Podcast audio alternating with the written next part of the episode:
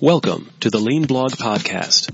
Visit our website at www.leanblog.org. Now, here's your host, Mark Graban. Hi, everybody. Mark Graban here. Welcome to episode 473 of the podcast. It's April 12th, 2023. My guest today is Elisabeth Swan. You'll learn more about her in a minute. We're talking about her new book, Picture Yourself a Leader. So for a link to that, her website, and more, look in the show notes or go to leanblog.org slash 473. Well, hi, everybody. Welcome to the podcast. I'm Mark Graban. Our guest today is Elisabeth Swan. She's a returning guest from episode 389. If you want to go uh, and check that out, I'll link to it in the show notes. I'll, I'll tell you more about Elisabeth in a minute, but most recently, she's the author of a new book. It's outstanding. It's titled Picture Yourself a Leader illustrated micro lessons for navigating change. And it was uh, the other day I noticed um, not just a blip, but it's been there for a while. Number one new release in the Amazon TQM category, total quality management. That little bit old uh, term there. But uh, before I tell you more about Elisabeth, welcome to the podcast. Congratulations again on the launch of the book and being off to a good start. Awesome. Thank you, Mark. Great to be here. Um, I don't know why that became such a speed bump for me. Like it, it does. Before we, we talk a little more about your bio in this book, like it's curious to me that that category is still called total quality management. It's a really ancient term. When I give people like the history of you know process improvement, continuous improvement, I'll say, well, back in the day, there's this TQM acronym, total quality. You know, just like I, we don't hear it anymore. Right, and it's funny. Amazon when Amazon was founded and started selling books, I think TQM was already a little bit in the rearview mirror in terms of popularity uh, compared to terms lean and Six Sigma and what what have you. But I mean, the the the, the methods work. The lineage is is clearly visible. I think in, in both lean and Six Sigma. Yeah, it also it's it keeps changing. I know you. I know you know how the the uh, algorithms uh, will bounce you around. But I uh, in the morning I'll see. Oh, I'm number one in lean management. Oh, I'm number one in industrial relations with with Katie Anderson next to me. You know what I mean? Like sort of it just keeps shifting. But yeah, the TQM was like, hmm, interesting. Yeah. And I didn't mean to imply that you and I are both ancient for knowing and having been around. they were still been around they were still teaching TQM in the late 90s when I was in grad school that academia sometimes lags behind the private sector. And they've they've shifted since. Yeah. But no, I was in a consulting firm in the early 90s and that was pre sort of lean being a buzzword and pre Six Sigma. And it was, you know, TQM was out there and uh, setup reduction and, you know, these things basically this firm was part of the rebuild of uh, of uh, Japan after World War II. So anyway, yeah, I I sort of put together all these terms over time. It's like they shift. Yeah. And you know, again, if you want to hear uh, in the last episode with Elisabeth, she told a little bit more of her continuous improvement origin story. We won't go through all that again today, but episode 389, if you want to check that out. So, a little bit more about Elisabeth. She's consulted um, with business process performance for over 30 years. You you said that before before I did the 30 I'm almost at 30 Just years. to drive home how long I've been working. um, her uh, Elisabeth's experience spans from helping local nonprofits to guiding Fortune 100 companies through lean transformations. Uh, among other things, she is the co-designer and lead instructor for the Lean Six Sigma leadership course at University of California, San Diego, or UCSD. Um, she's the co-founder of the Just in Time Cafe with Tracy O'Rourke. She's also the co-host of the Just in Time Cafe podcast with Tracy. And previously, she uh, co wrote, again, with Tracy, partner in crime here, The Problem Solvers Toolkit, a surprisingly simple guide to your lean Six Sigma journey. And again, the new book, um, Solo Endeavor here, Picture Yourself a Leader. I hope people um, will check that out. Um, Elisabeth and Tracy have both been very involved. Let me give one other mention here in a group very active during pandemic times. We still have a website. We haven't met in a while. Leancommunicators.com is a website where you can find all of our podcasts and YouTube channels collected together. So, you know, thank you, Elisabeth, for your participation and you know sharing and, and learning. That was uh, probably that was after we did the podcast last time. I know. Let, let me just ask you about this. I mean, like, what were your thoughts about kind of you know collaborating and helping out and learning from other lean podcasters? That was incredibly enjoyable. You know, the people were interesting people. And I also felt like everybody brought something different and just a, addressed some of it was technical, like mics and uh, audio and quality of and choosing whether to do both audio and uh, video and also uh, fun to bring people brought other information in like apps or i'm i'm surrounded where i am with a um, uh, public radio community and got a friend who's a voice coach to come in and just talk about what really helps when you're speaking you know sort of thinking about those things so that was just really rich i thought hmm. um, yeah. and fun i looked forward to it yeah it was a great group and um, there was a, a, helpfulness helpful spirit and collegiality i mean I, I think even going back to 2005 when uh, a couple of people were starting off with blogging like everybody even though uh, you're, you're competing for eyeballs, quote mm-hmm. unquote, or with the podcast, okay, you're competing for time, attention, ears, eyes. But you know, I think back to those days of blogging. Um, I think people were trying to you know expand the size of the pie and and and help each other out. And I I I appreciate that spirit that we more mo, most often like it's an outlier if if that doesn't seem the case. I think in the lean community, whether it's among authors, podcasters, consultants, it's a really good point. It is a generous community. There isn't a sense of, you know, it's, uh, I mean, part of uh, our ethos is a rising tide lifts all boats. Right. the more people know this and can benefit, the the better off we all are. So I feel that it it feels strong in that community, which is nice. Yeah. So thank you to everybody who uh, is sharing and, and learning and helping each other out. Um, one other thing I want to mention before we get into the book is a webinar that is uh, coming up if you're listening to it before April 18th. Um, Elisabeth is presenting a webinar as part of the KaiNexus Continuous Improvement webinar series. It's titled Deepen Your Lean Leadership Skills with Brain Science. I'll put a link in the show notes for uh, registration. If you're listening uh, to this or watching it after April 18th, the recording will be available. So I hope people will go and check that out. And I'll also put a link in the show notes to um, kind of a quick preview that Elisabeth and I did as part of the KaiNexus podcast series. But um, I don't know, maybe can I put you on the spot for an elevator pitch type description uh, of, of the webinar? Yeah. So this is born of the work I did with the book. The a lot of the topics, what I realized was there's kind of underlying human foibles, right? Sort of people centric stumbles that often are the result of the way we're wired. And once you're aware of it, which I spent time trying to understand, well, why does that happen? And then it was like, oh, well, then here's a great way to deal with that. So just knowing kind of what it is that we, why we fall into the things we do when we don't have the impact we want, right? We want to have good influence. And when we don't, these are some tips on why and how to, how to experiment your way out of it. So there's going to be a lot to learn. Um, again, April 18th. Um, look for a link in the show notes or the uh, YouTube description, or you can also go to kainexus.com slash webinar. So let's let's talk about picture yourself a leader.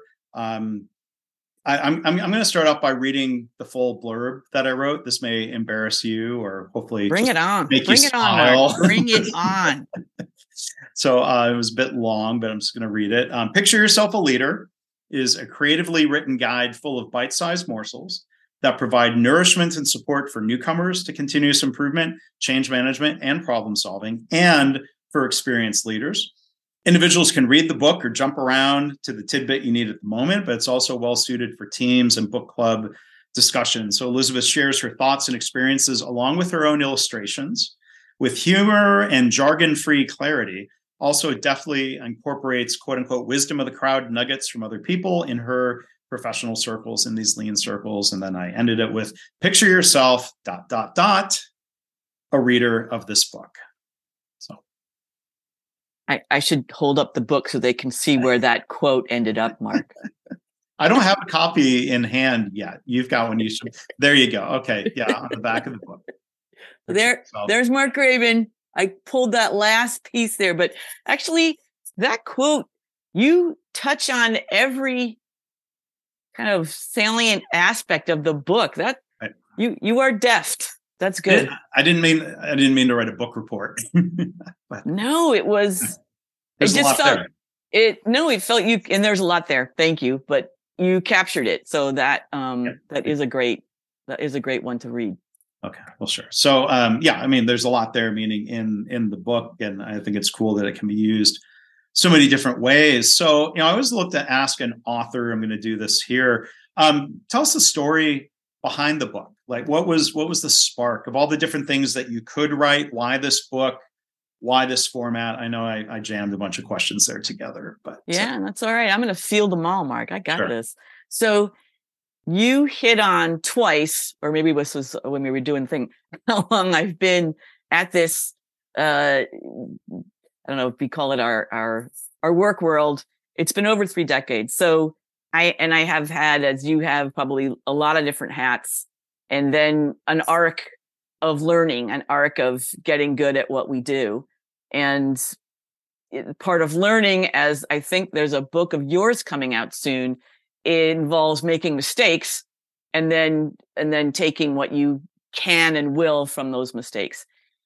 So early on in covid like a lot of people i had more time than i expected on my hands and i started thinking well let me start writing up some of these things i've figured out The- and the other aspect that drove this was stories in them, themselves. I use stories all the time. I use them to teach.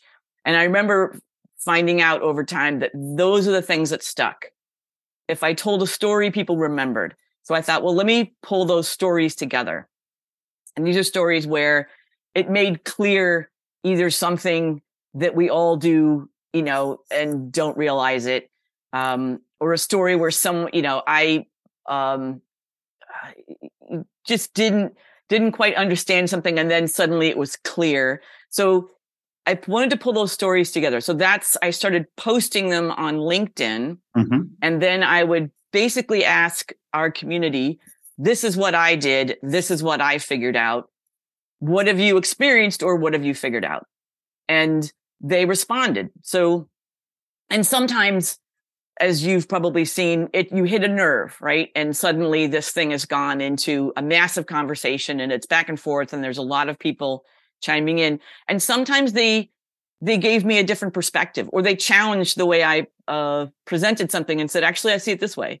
Mhm. and so i took in a lot of I, it was almost like learning again uh, through posting this story and the question.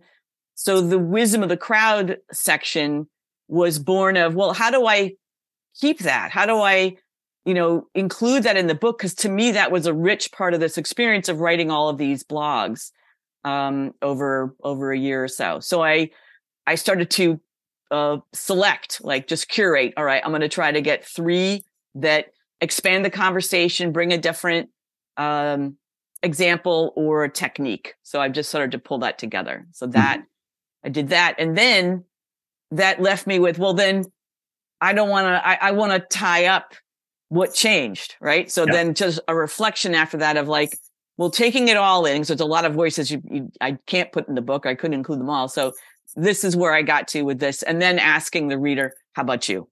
Like you know is this an issue for you? What would you what would you like to experiment with? Right and just asking a few key questions Yeah.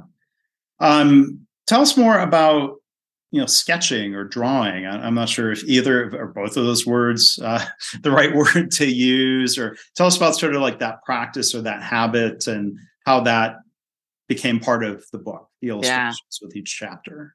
Um, another good question. Uh, and it's funny because I initially called them doodles. Doodles. And then I had a couple of uh, colleagues reach out and go, those aren't doodles, those are drawings. I was like, okay, they're drawings. But I have my family, my father uh, taught sculpture and art history at the uh, Museum of Fine Arts School in Boston. My mother is a painter. She's in galleries. She's still selling paintings. My brother-in-law is in galleries and paintings. My sister is a ceramic. I could keep going.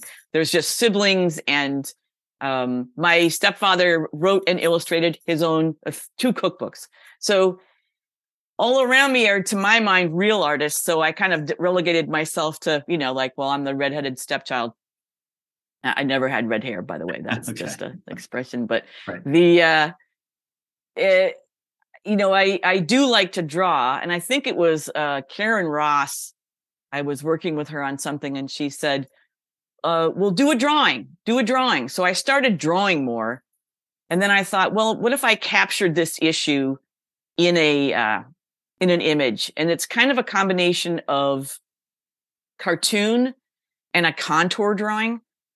But mainly What- what, what- what's a contour drawing? Sorry. a contour drawing, uh, they would have you watch, like if I was looking at you and I would have a piece of paper, I wouldn't look at it and I would just outline, I would just draw you and I wouldn't, you know, and I wouldn't look down. Of course, I, everyone looks down a little bit. Um, and those are, are just, they get nice detail, nice, interesting sort of elements of the, of the person. So I try to get a little more detail of people because what I find dissatisfying in a lot of graphics that we that we see in the lean community or to uh, illuminate the people in a process or what they're part of it they're either faceless or the faces are just completely bland and i thought yeah but it's the expressions it's the emotion that tells the story right there's things that you know made you pissed it made you uh, angry or uh, curious or shocked or i want to see that i feel like that's the thing we don't acknowledge in the workplace Hmm. which is emotion and it's there Yeah. Yeah. And drawings capture that, I think, in a yeah, a different a different way. I I would I'm terrible. I mean, I I'm I'm not uh, an artist. I'm I'm I, I I don't I could doodle, I guess, but I wouldn't I wouldn't put drawings of mine in a book. I would be real self-conscious about that. Maybe I need to get past that and just try. I mean, like, is there a continuous improvement cycle with for your for drawing drawings or you uh, know compared to the first ones that you put on LinkedIn or I, You know, interesting question. No one's asked that. So I definitely went back and even folks on my editorial board uh, gave me feedback and said, you know, this image doesn't quite capture what you said here. I would have thought you would have done blah, blah, blah. Or and sometimes they said that. Sometimes they said, I just don't get it. Or I'm, I'm not seeing that. So I redrew some of the images. Um, because there was an arc, right? Initially, it was like, I just felt like, oh, I'll just slap that out and put it in. And after a while, I was like, no, I think I want to have a, a certain shape to this. I want to have, um, you know, the people be more a part of it. So there was an arc to that. And there was also some of them I just threw photos in, which people love, but I was like, I want this all to be illustrated. So yeah, so I did actually go through two two things one upgrading it as i went through the editing process but also i think there was an arc throughout where i got a little more curious about well how would you draw a horse Yeah. How would you draw a book like that was interesting it was fun i sort of looked at different Hmm. uh, different uh, sources Yeah, yeah. And I, I was going to ask also, you know, thinking of continuous improvement cycles. One one thing you said a couple of minutes ago um, stood out to me, and I jotted it down when you were engaging with people in LinkedIn. That question, as you asked it, what have you figured out? Like, I think that's that's powerful. Like to me, that is about experiments and and learning by doing and PDSA cycles or however you want to describe it. Um, what have you figured out versus what do you know? like t- tell tell me more like your thoughts of like the difference between those questions figuring it out versus knowing That's great too. So, what do you know? And you might respond with, This is what you do. And what have you figured out? What happened was I heard stories. Like some of those quotes in the book are really miniature stories. Like, this happened to me and I learned this and I'll never do this again. Or I'll, I will always respect that. You know what I mean? It was, I actually got very, I started to really appreciate people responding with that because it was, wow, you encapsulated a fairly big kind of learning cycle in that, in that little quote. Yeah. Yeah.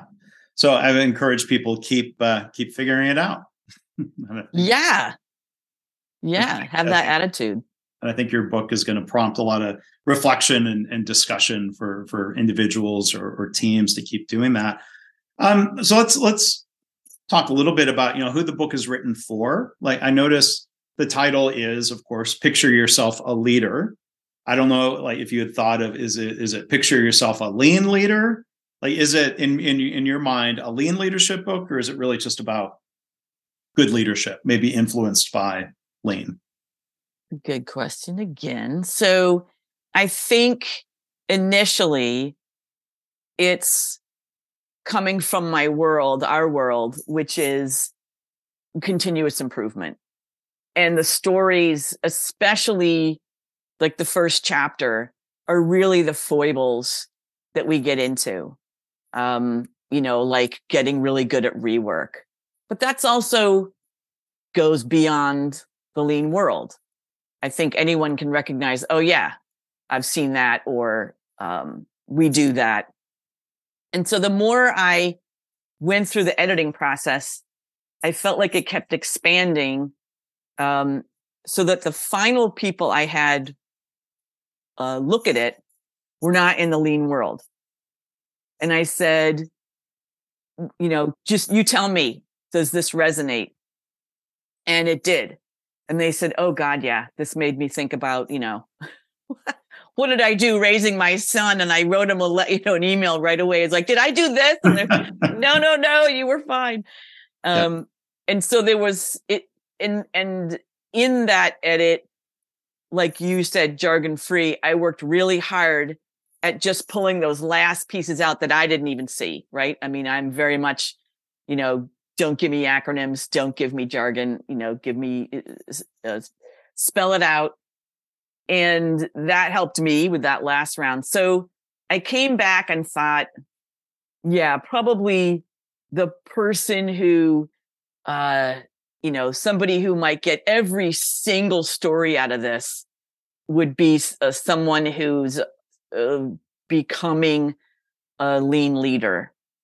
But the vast majority of the book is just about helping people see that they do have impact, whether they know it or not, and getting a handle on that influence and being a good leader, whether that you're, you're a leading, a leader in your family, you know, a leader at work, a leader in a, a, a club you're in, a, a sports team, whatever it is. It's, these things are about the impact you have on other people, which is everybody.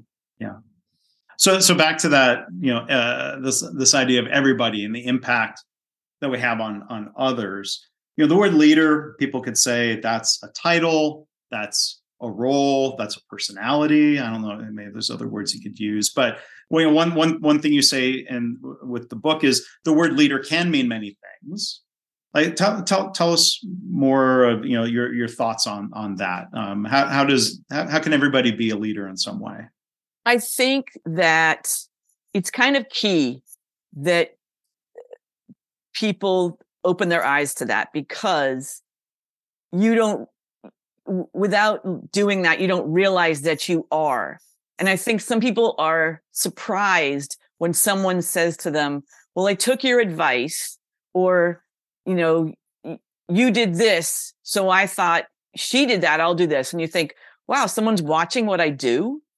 Someone's watching. And it's just, I think some people don't realize, and how can we all realize all the impacts that we have? But just that sense of you don't know that you're leading in these moments. Like, you know, how you treat one sibling informs your other siblings. Mm. Like you're uh, you're in that moment a leader. So taking stock of that, I feel like is something we don't always do. We just don't always see those moments. Hmm. So what I hear you saying is that leadership extends beyond workplace, whoever's providing your paycheck. Leadership extends to family, neighborhood, community, other settings. Yeah, leadership is happening everywhere. Hmm. And we if hope. you what? So we hope. well, I didn't say good leadership. okay. Sometimes there's an absence of leadership, but sometimes there's an absence of leadership. Yeah. Actually, yes.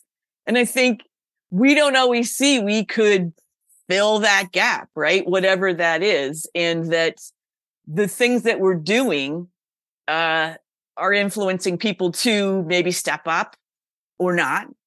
And yeah, you could have a title. Maybe you don't want a title. Maybe you're happy with informal leadership. I remember when I, we did that whole uh, segment on improv, but for a long time there, I was really happy playing side characters.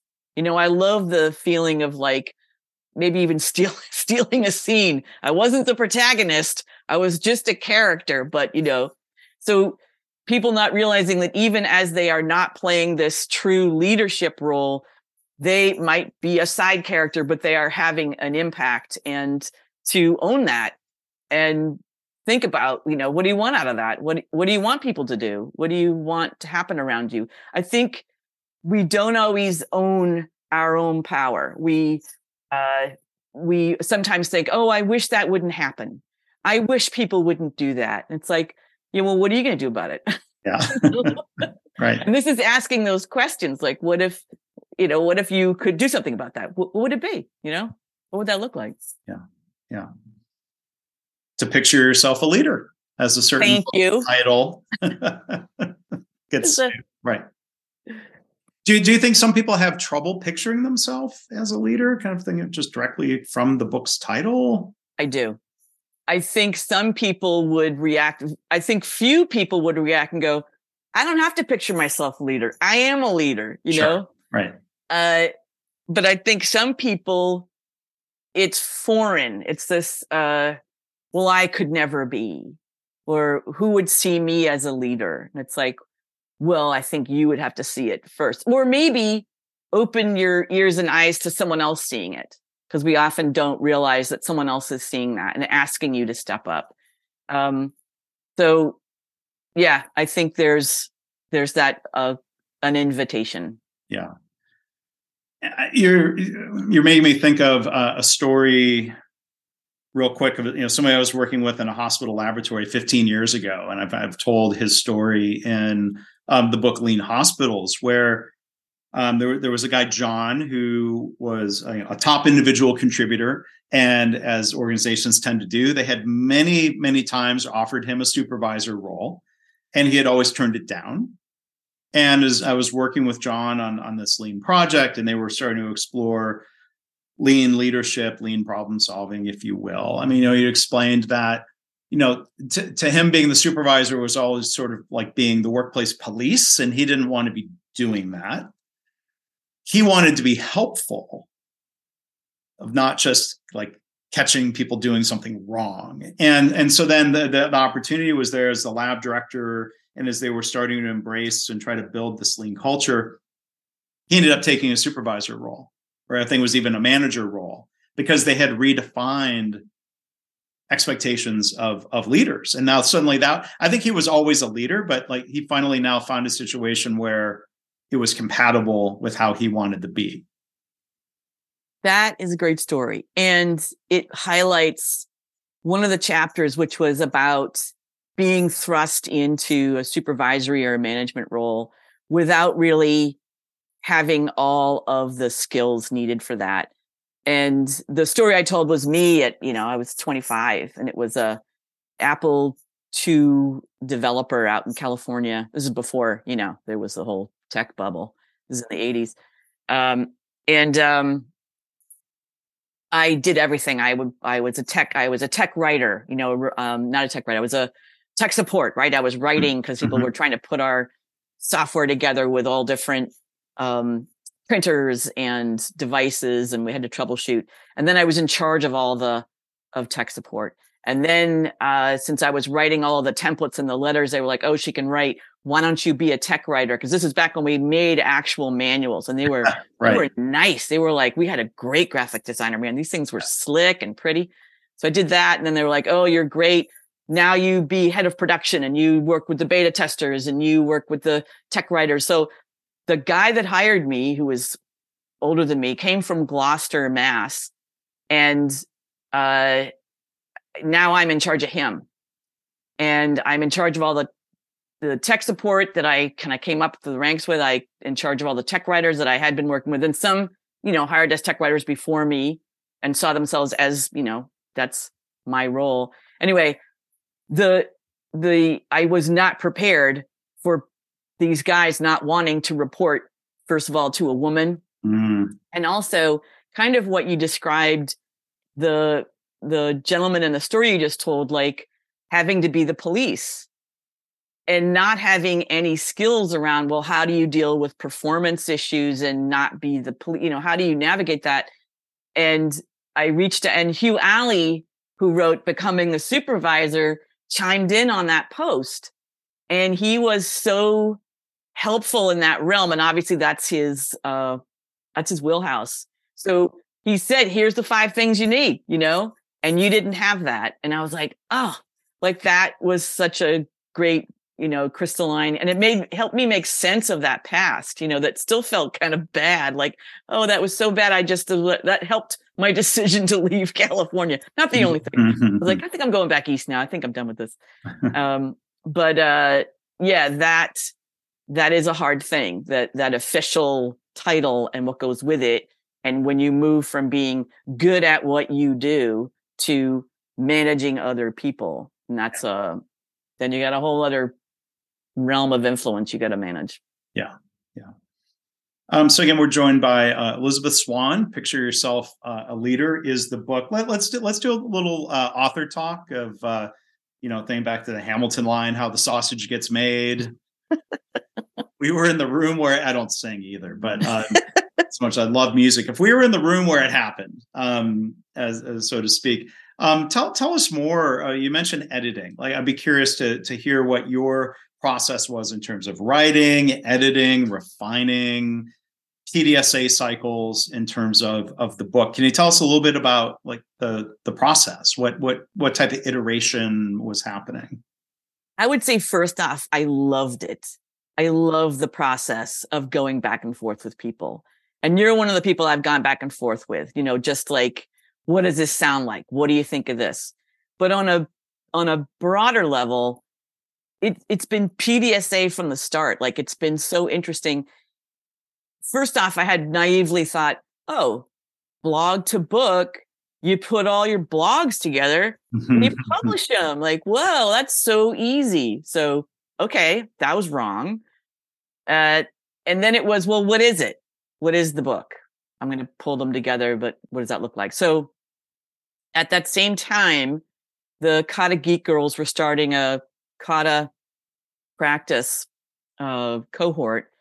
So I dove in, and Maria Grzanka was my coach. And my book challenge was what is it right? What does this thing look like? Who's it for? You know just trying to work that. So we did literally pdsa cycles on you know what's the purpose? What's the why of this book?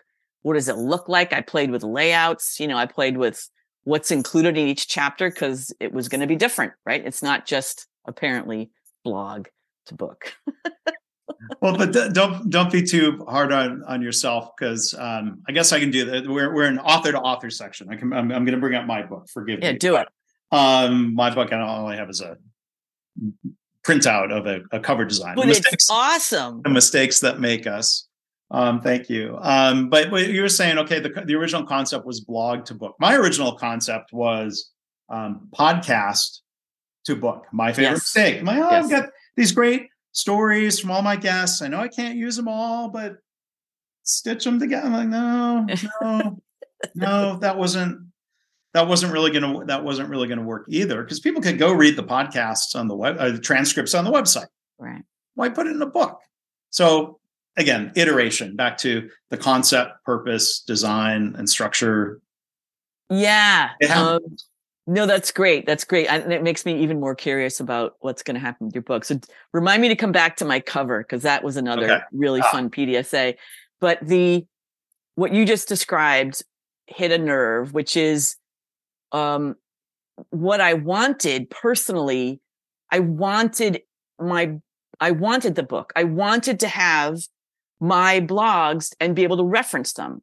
I wanted to be able to say, "Oh, where's that story? Let me go look at that. Let me go pull this up." Um, I would sometimes use the image and the question in our leadership class as a warm up question. It was something along the theme of what we were going to teach about a Lean Six Sigma leader for that uh, open session. And so that became great uh, fodder. Um, so I wanted it. And then also uh, the the process of then having an ed- editorial board, like and and mm-hmm. you have to decide how many people you're going to listen to, right? Mm-hmm. And of course, um, do and how many people want to have that conversation with you, yeah. And then what do different people bring, right? So you get very different takes on what you do, and and I had um, it was funny one uh, one editorial board member sort of warned me said you know I I may say things that are completely out of line and I may infuriate you and all this kind of warning up front yeah and um it ended up being such helpful I mean I know you appreciate it too you want to hear you want to know like does this resonate not resonate and it was just so helpful to hear things like this one doesn't end on a hopeful note. Like you always end on a, such a hope, you know, give us something to hope for here. was that a section that had one of my wisdom of the crowd stories? I don't always end on, a, on an uplifting note. That might have been my fault. No, it wasn't you. Okay. Um, and also just the story structure. Like I, I've studied story, you know, sort of it was like, so I need to come to what's the resolution? What's the change? What happened here? Right. So always coming back. And so the person was sort of calling me out for, I don't hear the resolution. I don't hear the, what's the change here? But that told me, oh, you hear it elsewhere. So this is coming through. This is good. Um, and just, you know, uh, we've taught, you know, you probably deal with this all the time, but, you know, letting go of words, right? People saying, I remember someone saying like, well, this one here, I don't think you're adding anything aside from the fact that it's like three different cliches. It's like, ow. but that's good. That's great. I don't want a single cliche in this book, man. Let's get that out of there. Um, so that I felt like was a, a you know, the the online process was a collaboration, and then the editorial process is a collaboration. Um, and those, uh, it, it's a build. So that just feels that that's a uh, I I think a really rewarding process. I don't yeah. know about you, but I think yeah. that's yeah, well, I mean, you you want honest feedback where uh, it may. I mean, you know, some of it may sting, but then you know, you take a breath and you come back. You know, hey, that person's that person's right, and I can come back and then that. Or sometimes I jump right to like, yeah, you're right. That was not written clearly at all. I try not to beat myself up. Just go back and try again and fix it. You need people pointing that out. But you know, I think of like a, a book as a, a startup product. Mm in in entrepreneurship circles or lean startup circles. They always talk about the trap of the potential trap of asking friends and family for p- feedback about your product your app your software your business.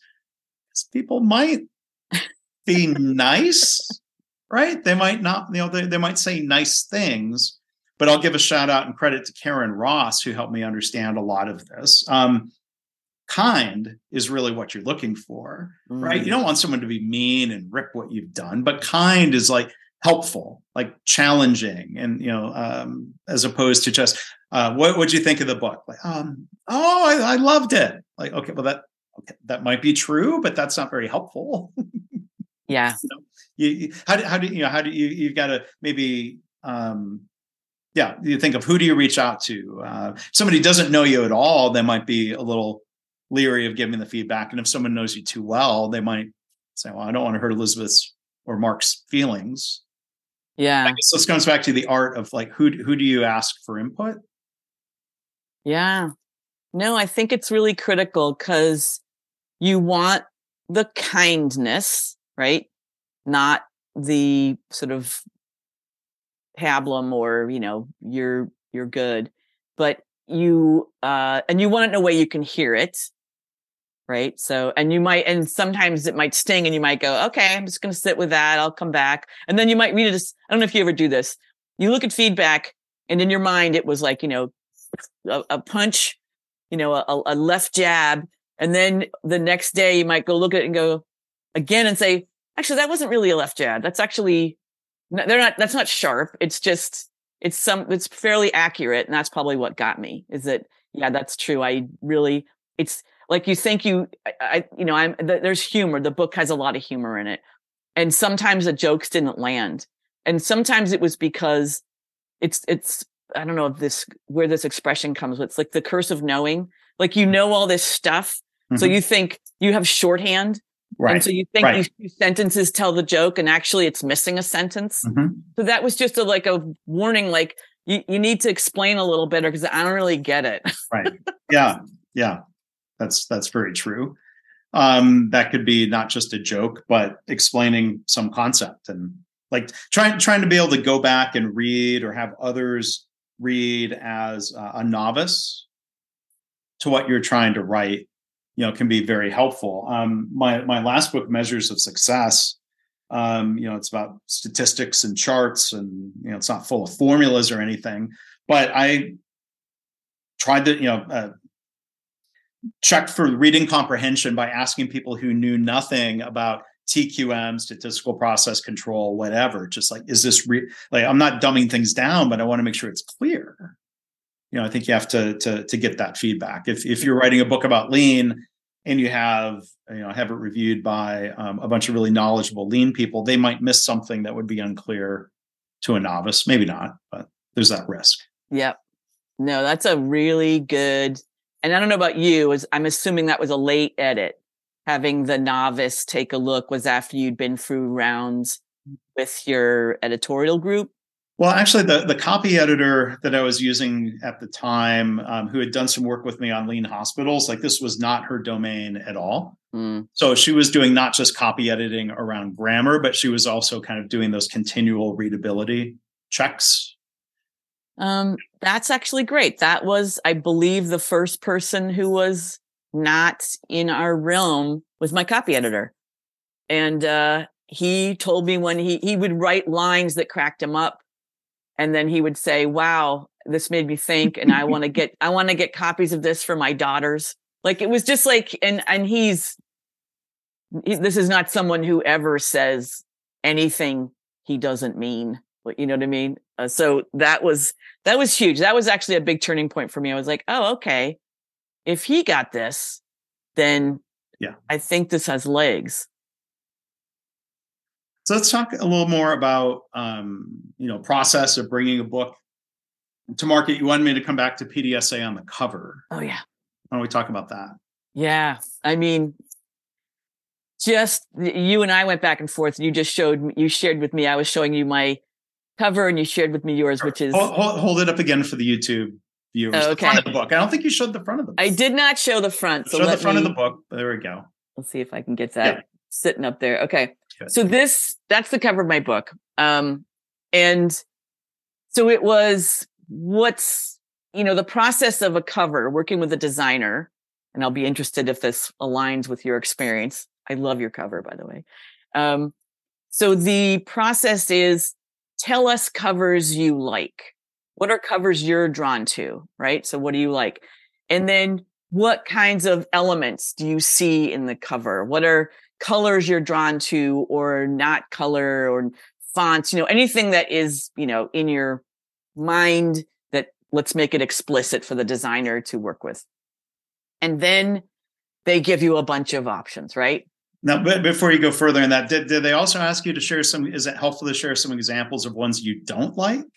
Ooh, of not just hey i like these and then here are some that i think no or um, was it more from that positive ask, they didn't ask that but what was tough was i gave books i liked but they're not my book right so i like you know uh, do you know the book what is it essentialism Mm-mm. it's got this great image of kind of a snarl it's very simplistic and stark and white and it's got this snarl of red um, twine and the you know just the word um, essentialism coming out and it's um, it's so striking but i was like but that's not how my book cover would work so it was we the best conversation was getting us together looking at covers. Like you could go on pinterest and say just let's show us some great book covers something like that.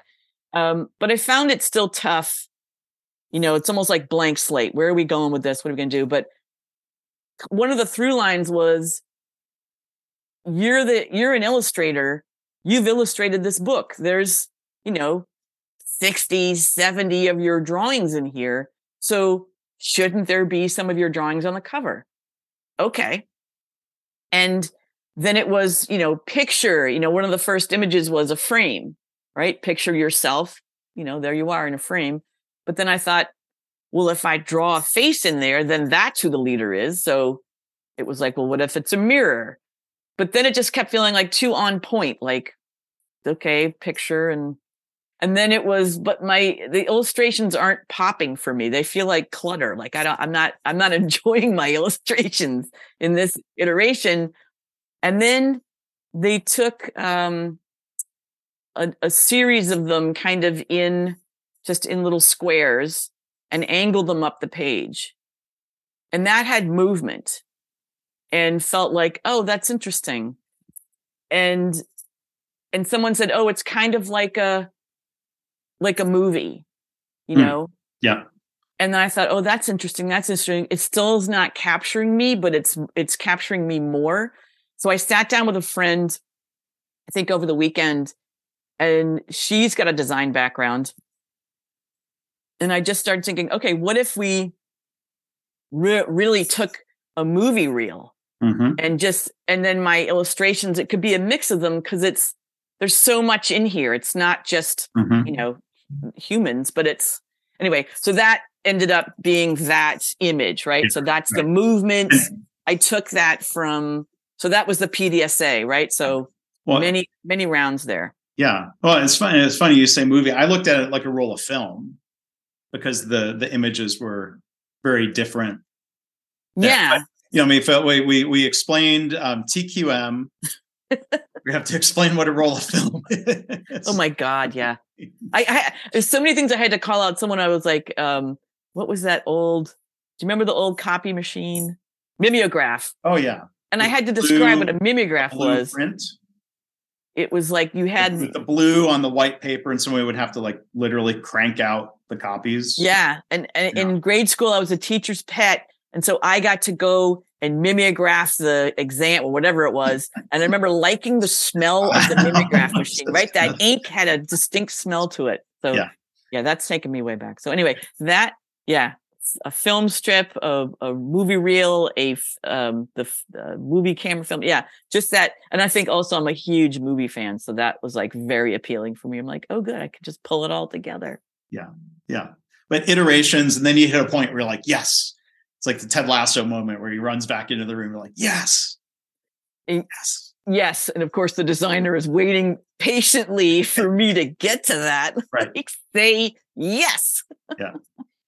Well, I'll I'll share. I mean, the my my book cover was a, a collaborative, iterative process with um, an old friend of mine who's a professional um, artist, graphic designer. Um, doesn't normally do book covers, right? So he wasn't too locked into. Well, here's the way I normally do a book cover. Um, but maybe we can save that story if I can come on Just in Time Cafe Oh, sometime. please come on Just in Time Cafe because man, that book's coming out soon, and I am very excited to hear. So I don't want to take away from discussion of um, picture yourself a leader, but um, I think one thing I'm going to do, and I know um, you know I think Don would be fine with this, is I'm actually going to do a blog post that shows um, evolution and iteration. Where I'll tell a quick story. I said I wasn't going to do this, but just real quickly. Started with six pencil sketch concepts, and then we kind of narrowed in on one, and then it's gone through at least ten cycles of iteration um, along the way. So I think I'll I'll share some of that. It might be interesting to see how some of that sausage gets made. Good for you. Yeah, that's interesting to look back at what were those iterations, what were those cycles, and what did we take from one and Mhm. go to the next. And some of them might be we took that, we took that, and then we went, actually, let's go back to this. you know? Yeah, so it's not like linear. right? For sure. So, um, but but back back to your your book, and whether it's the title or the cover or you know, I mean, there there there's all these decisions to make, and I, I think this is also like entrepreneurship. Like you want to get input, people who are proxies for the voice of the customer, if you will. But then at some point, like you've got your vision, and it's you, it's your name on the cover, Elisabeth. Like at some point, you got to say, like, okay, nah, I like this. I I'm gonna I'm gonna do this. Like how did, did you have any moments where you know you were trying to find that balance of like you know respecting and accepting the input versus saying, well, nah, here's my vision. there were all along the way because on the one hand, like you said, it's voice of the customer. I have to listen to this. And sometimes early on, it would be, I want to wait and see if anyone else says this. I want to hear if anybody else hits this. And sometimes you, and even if it was two people, I'm like, okay, I got to listen to that. But sometimes it was one and the, the one reviewer who said, um, feel free to toss it out, you know, to completely ignore, you know, might be off the mark. And that stuck with me. It's like, okay, some of them might be off the mark for what I'm trying to do. You know, I think, um, and some people said, I don't know if you want this. And I'm thinking, I do. I want that. So those decisions. And like you said, uh, finally coming to, yeah, it's my, it's my decision. I'm going to have to do this. I will tell you one funny story about some of the decisions. And one of them was, it was the conversation was, how do I make sure someone said, you you don't sign your illustrations per se. You put a little swan there, right? Sort of the S of your name and a swan, but you don't write Swan or Elisabeth Swan. So I want to, you know, how do you make sure people know that those are your mm. illustrations? You know, and I so I was talking about this with my husband, and he said, "Why don't you put written and illustrated by Elisabeth Swan on the cover?" mm-hmm. Yeah. Oh, duh. that, that should have occurred to me. Yeah, you're right. There, there, there it is. I, I as I've the preview copy you had sent me. There, there is that that symbol, and I mean that that seems like something like a professional cartoonist would do. Like they have yes, thing. I I think as of having sold um, these now, I am perfect. I am professional. Yeah. I've I've now have illustrated and someone someone's actually paid for the illustrations. They got a book too, but that's you yeah. know. um, so a couple questions before we wrap up, uh, Elisabeth. Um, oh my God, we we could talk for hours about the topics and everything in, in the book. We'll come back away from some of the uh, you know author thoughts and tips, but you know I'm I'm sure people who are listening are writing or considering writing uh, a, a book, but looking you know at the content and you know, there's there's two sections here. At the risk of it seeming self-serving, I want to talk about the two sections where I had contributed one of these wisdom of the crowd stories. Mm. Just to, I don't, I had to pick two, so uh, I picked those. One was you've already mentioned earlier um, acronyms, mm. and you call it um, heading off the head scratchers. Tell tell us a little bit about that, and then I'll I'll just my my story is real short. I'll tack on to it, but yeah, that one was, it's part of that, what I described, kind of that curse of knowledge. And acronyms, it, you know, in our world, the consulting world, when we go work with a new organization, it felt like there's always this exchange of acronyms. Like, you know, we've got SIPOCs and um, uh, DMAIC and PDCA, and and then they've got to give us all their acronyms. And it's shorthand for them, it's shorthand. It's language. We have two different languages and it it contributes to distance. It, it there once you know it, you're in an in crowd, and if you don't, you're out. And it's it keeps people, I think, from embracing something eh, that we're trying to teach. Right? How how does how do you invite someone when they don't know what you're talking about? So I was joking around about just all the acronyms that get flown around, and sometimes I have no idea what they are or parents you know as soon as they cop on to what the latest acronyms their kids are using in text the kids have moved on. Like that's an old one and you're you're dating yourself by even using it. So yeah, yeah that was uh, about uh, clarity and and conversation. Yeah. And then the the the little story that i added in there was about a, t- a time when I worked at the Lean Enterprise Institute. I don't think I shared some of this detail in the book, but I'll say it here. Um, I was working uh, with Rachel Regan, who who I think is great, and if she's listening, you know, hi Rachel. Um, but I, I, remember there, there, there was something she made reference to. It was on a whiteboard, or it was on a calendar, or something, and it said "FU meeting." And I was like, "Wait, what? Like, what's the problem? What's?" She's like, "Well." She was like, no, it doesn't mean anything bad. Um, when she was at Toyota, it was a very common acronym for follow up. Like, okay, there we go. What I asked instead of just making an assumption of. I like, love that the FU meeting. FU. And then you just showed me you had a you had FU in some uh, a column of information that you were sharing a spreadsheet of like it's FU. You know. Oh. let me again mention the KaiNexus webinar that Elisabeth yeah. is present, presenting on uh, April 18th. We have a, a checklist slash uh, planning document, and we've done more than 100 um, webinars now. in the spreadsheet column that lined up with Elisabeth's was column FU. no, no offense. You're like, hey, check it out. There's FU again. That I think that post was born of my irritation with all the posts about VUCA. And they'd say, VUCA this, VUCA that. What oh, do you do oh. about VUCA? VUCA. VUCA, which stands for volatility. I'm going to get this wrong. Uncertainty. Mm-hmm. Oh, what's the C? Yeah. Anyway, Google, so I'm already Google, lost it. Google save Google save me. Um, volatility. I had to Google it. Volatility, yes. uncertainty, complexity, and ambiguity. Okay, so those terms mean something to me, but when I hear that word, it sounds like a cat coughing up a hairball. So yeah. it was just like, what? Come on, like, do we have to speak in this? It's and and like you did and I just did, and we're familiar with this term. I don't I don't remember what it means, but um, yeah, those it's a it's kind of a it's a plague yeah. All right. What's the other one? What's the so other? The other one was about perfecting rework, and I'll tell the short version. What I wrote was longer. I'll tell the short example, but but but but tell us why that's a problem uh, worth worth addressing um, in in organizations or for leaders. Yeah, it's there's probably some great quotes from Dr. Deming or Peter Drucker, but it's like, you know, it's just doing something really well that we shouldn't be doing at all and it's uh, we don't question it. We sort of deal with um, we we have to do this thing because we get this wrong or this doesn't work. We haven't figured out how to make it work. So we just got really good at getting really fast um, at the fix. And uh, the story I told there was I don't know if you want me to tell the story, but it's a um, this was going to a play with my husband, and we had to drive up to Boston, and it was uh, put on by Harvard. Harvard has um, ART, the American Repertory Theater, and it's big ART acronym.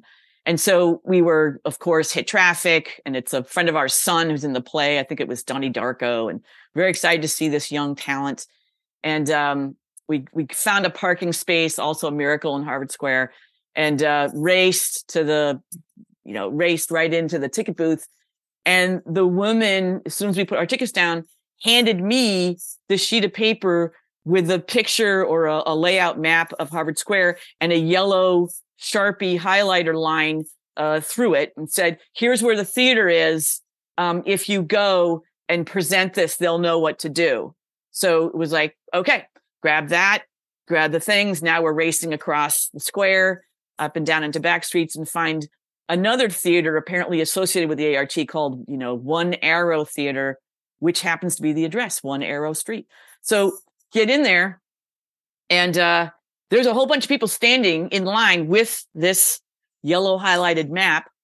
And uh, she says, the woman uh, at this uh, theater says, okay, there's about to be a lights out moment. So um, then you, you guys are all going to file in, and we left the front row open. So you can just sit down in the front row um, and you you haven't missed more than blah blah blah. So we're like, okay.